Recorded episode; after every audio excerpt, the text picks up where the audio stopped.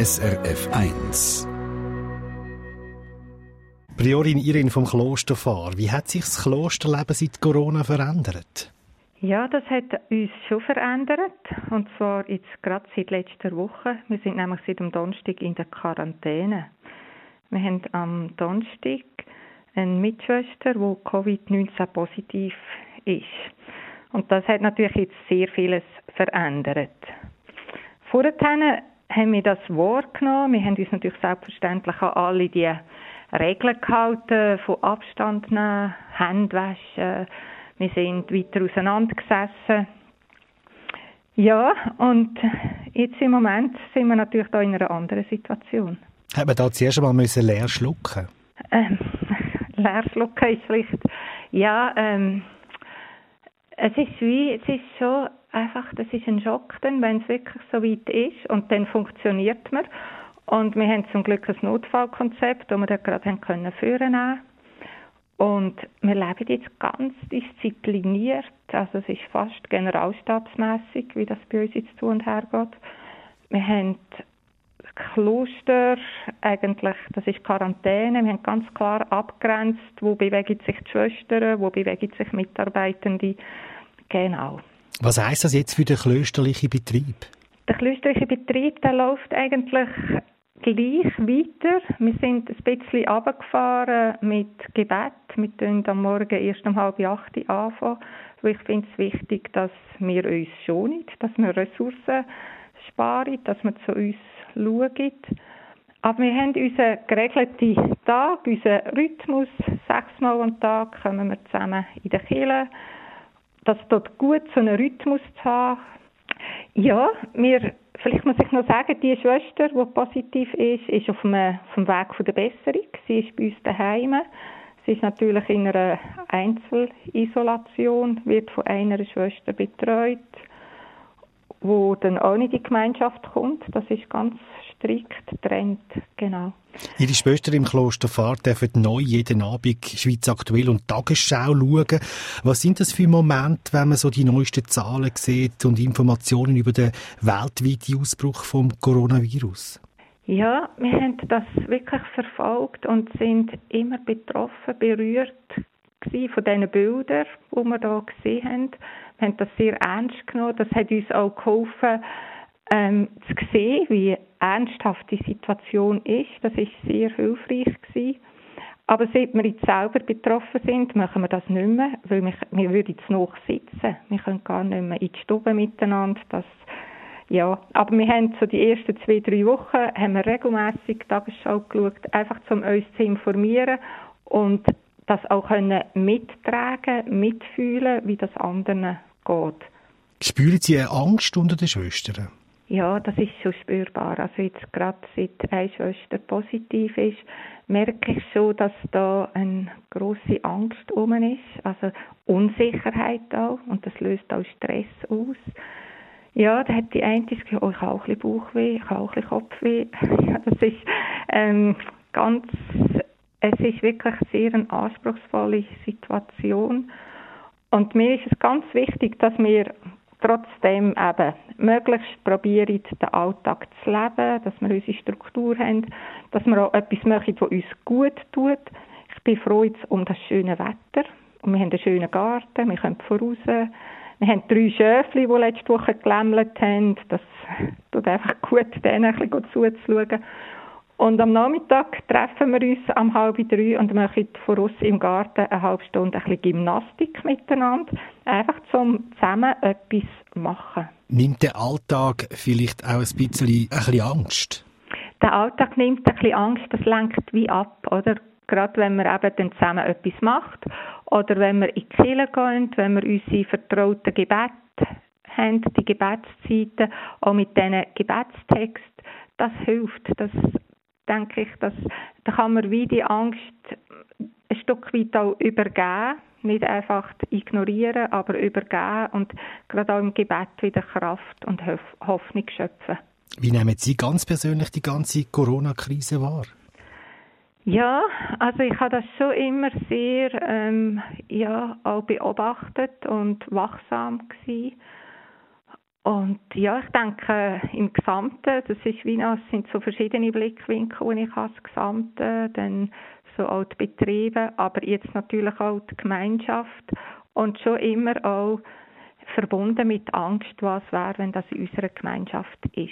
Weil ich bin mir bewusst, ein grosser Teil von meinen Mitschwestern gehören aufgrund von der Al vom Alter zur Risikogruppe. Und da lebe ich schon seit Wochen eigentlich in einer permanenten Angst und Anspannung. Fragt man sich in so einem Moment, warum lädt Gott das zu? Kommt man da manchmal nicht ins Hadern und äh, Studieren? Ja, schon so die Frage, Gott, wo bist du, warum ist das so? Und gleichzeitig spüre ich auch da drinnen, jetzt gerade für mich, dass ich gerade auch in Gott einen grossen Halt bekomme. Also das ist für mich stark auch spürbar und durch das durch wie spüren, es gibt noch etwas mehr als Corona für mich und das ist Gott, der trägt. Sucht man da vielleicht manchmal auch bewusst das Gespräch zu Gott? Ja, also das merke ich bei mir selber, dass, wir, dass ich da anders in Verbindung bin mit Gott und ich spüre es auch von anderen Leuten, die mir schreiben, die zum Teil schreiben, ja, ich bin schon lange nicht mehr in einer Kirche gewesen, aber jetzt bin ich heute doch einmal ein Kerzchen anzünden und habe gespürt, das hat mir gut getan. Also ich glaube, dass so die Krisensituation, die Angst, die Ohnmacht, dass da schon Menschen auch spüren oder Zuflucht suchen, was gibt mir noch Halt. Und das kann, ein, das kann Gott sein. Ja. Wir Menschen sind uns nicht so gewöhnt, in der Isolation zu leben. Wir wollen raus, wollen Freunde treffen, wollen etwas erleben. Jetzt im Kloster leben die Isolation bewusst. Was sind das für Momente von dieser Isolation? Ja, die Isolation, das, oder die Klausur, das haben wir ja frei gewählt. Das merke ich, oder so. Das ist eine Lebensform, die wir gewählt haben. Das Bleiben auch, das finde ich, das ist jetzt etwas, was ganz viele Leute einüben müssen, wo wir eigentlich in langer Zeit eingeübt haben im Kloster. Bleiben, schweigen, auch still sein. Das, ich denke, das sind alles Sachen, die Menschen jetzt üben müssen. Und wir im Kloster haben das eingeübt, wir leben das. Eben eigentlich für uns verändert sich im Moment gar nicht so viel, weil die Struktur, der Tag, da ist ganz vieles ist einfach gegeben. Ich denke, das braucht eine Zeit, bis man das kann, oder? Ja, das kann man nicht von heute auf morgen und auch nicht einfach so auf Befehl.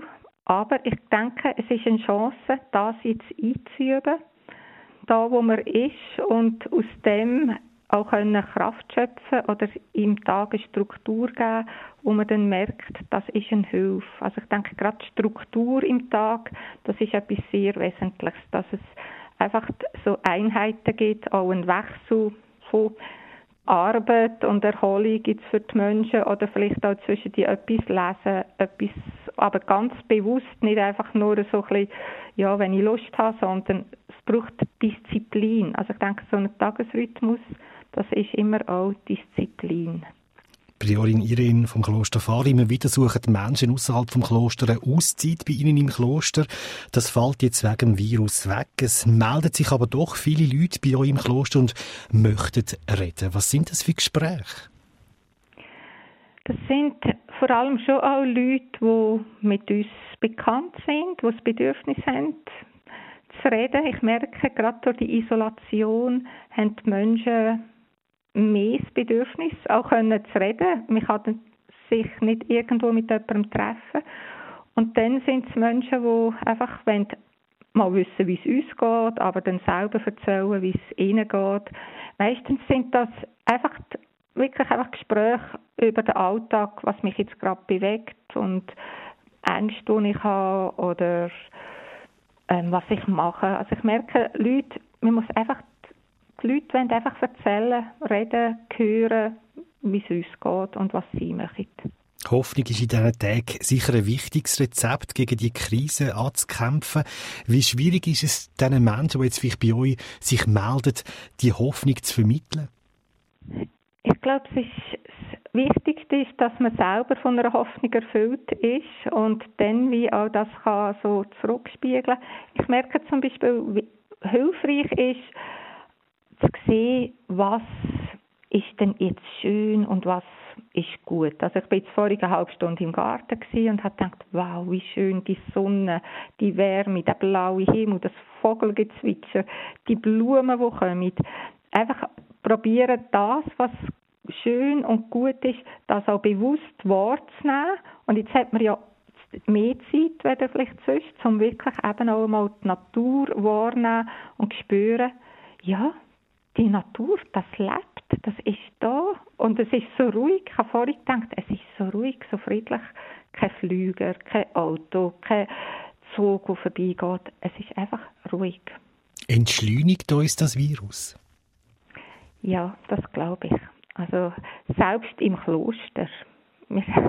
Ich schätze die Ruhe, so ein bisschen die Zeit auch, die uns geschenkt ist. Und ich spüre das auch, dass Menschen sagen, ja, jetzt habe ich wieder mal Zeit, um etwas zu lesen oder eben zum einen Brief schreiben, telefonieren oder einfach ein bisschen sein. Und ich glaube, das ist, das hat ganz viele Chancen, so schmerzlich und angstvoll und ungewiss vieles ist. Aber ich glaube, da können die Menschen Wesentliches vom Leben wieder lernen. Wie werden wir aus dieser Krise kommen? Was denken Sie, Priorinierin? Also ich denke, ähm, nach Corona ist anders als vor Corona. Also die Welt ist anders. Aber wie das wird sein, das, das kann man wie noch nicht sagen. Das kann man, wer hätte vor einem Monat gesagt, was wir jetzt für eine Zeit haben? Aber werden ja, wir etwas daraus lernen oder ähm, ja. wird es einfach weitergehen wie der Alltag vorher? Also ich habe einfach gesagt, ich wünschte mir, dass wir etwas daraus lernen, dass wir eben lehren. Vielleicht, ja, wenn Lehren, es braucht weniger im Leben, dass man das könnte lernen, oder? Dass man eigentlich auch mit weniger ähm, Mobilität, mit weniger Ressourcen verbrauchen. Viele Leute merken eigentlich jetzt, mit wie wenig als man leben kann. Und wenn man von da etwas mitnehmen könnte, ich glaube, das wäre eine riesige Chance für unseren Planet, für die ganze Menschheit und auch für die Schöpfung. Denken Sie, es wird viele Leute geben, die sich jetzt nach genau so Wert besinnen? Ja, also mit Leuten, die ich in Kontakt bin, spüre ich das, dass die das auch entdecken und schätzen. Ja. Wie viele das sind, das kann ich wie nicht sagen, aber ich glaube, es sind ganz viele Menschen, die da schon wie neue Werte entdecken. Wo fängt man da an und wo hört man auf? Haben Sie da vielleicht einen Tipp bei unseren Hörerinnen und Hörern? Also ich glaube, einfach einmal sehen, was, was in dem Wenigen, wo man hat, doch möglich ist. Eben die Natur wahrnehmen, den Rhythmus vom Tag, einen Sonnenaufgang oder jetzt beobachten, wie der Mond zunehmend wächst. Einfach auch Zeit haben, einmal in den Himmel aufzuschauen, die Sterne und den Mond anzuschauen oder was ich auch merke, was ich ganz schön finde und denke, das ist so wertvoll, einander helfen. Viele Menschen bieten Hilfe an, dass tut gut jemandem helfen können und andererseits auch zu spüren, ja, Hilfe annehmen, aufeinander angewiesen sein, so auch im Sozialen. Ich denke, das sind so Werte, die ich jetzt wie merke, so Nachbarschaftshilfen, wo man gehört, das ist so etwas Wertvolles. Einander auch wahrnehmen, füreinander da sein. Müssen wir das vielleicht ein Stück weit auch wieder lernen, die Hilfe anzunehmen?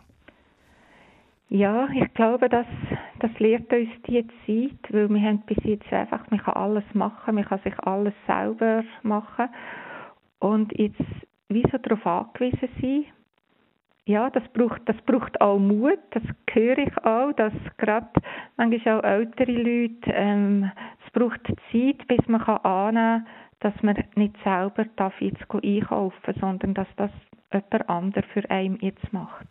Das sind alles Lernprozesse. Wie wird sich das Klosterleben wegen dem Coronavirus verändern? Ich wünsche mir, dass wir etwas von dieser Ruhe, die wir jetzt haben im Kloster, von ja, auch von dieser Zeit, die uns geschenkt ist, dass wir etwas von dem können retten und können übernehmen Viele Kirchen haben ihre Gottesdienste wegen dem Virus auf digital umgestellt. Das heißt, man kann Gottesdienst via Stream, kann man live mitverfolgen. Was halten Sie persönlich von dieser Entwicklung? Ja, ich merke, dass ich für einzelne Leute ist das sehr wertvoll, hilfreich und gleichzeitig kann das auch eine Gefahr sein von Konsum, Berieselung, Ablenkung. Ich glaube, es ist ganz wichtig, auch für die Vermittlung vom Glauben, dass es bei den Menschen wirklich ankommt und berührt. Also ich denke, es ist ganz wichtig, sich auch persönlich zu berühren und nicht einfach nur zu berieseln und zu konsumieren. Also ich habe auch gehört von Leuten, die eben zusammen in der Familie oder im Haus miteinander sehr kreativ sind und über Stockwerke hinweg zum Beispiel eine Liturgie machen, einen Hausgottesdienst machen. Also ich denke, das sind ganz wertvolle Erfahrungen, die dann wirklich ja, sehr berühren und ich denke, wo man nie mehr vergisst. Ersetzen so digitale Gottesdienste vielleicht den gemeinsamen Gesang? Nein, das glaube ich nicht. Zusammen singen, zusammen beten, das spürt man jetzt auch, wenn man sieht und hört, wie die Menschen über die Balkone miteinander singen. Wir brauchen das. Also es braucht wie auch ein Echo oder ich brauche die anderen auch. Und zwar äh, physisch, ich muss sie sehen und spüren. Also und das andere ist mehr einfach, ja, ich kann so ein bisschen mich einschwingen, aber wenn das wirklich ist, dann hat das eine andere Kraft. Jetzt ist Freitag und die Ostern sind am Sonntag. Was heisst das jetzt für euch jetzt in Zeiten von Corona? Ja, das ist, liturgisch sind die Termine festgesetzt und wir haben so unsere Liturgie. Wir werden das, das Jahr sicher vereinfacht feiern, schlichter feiern.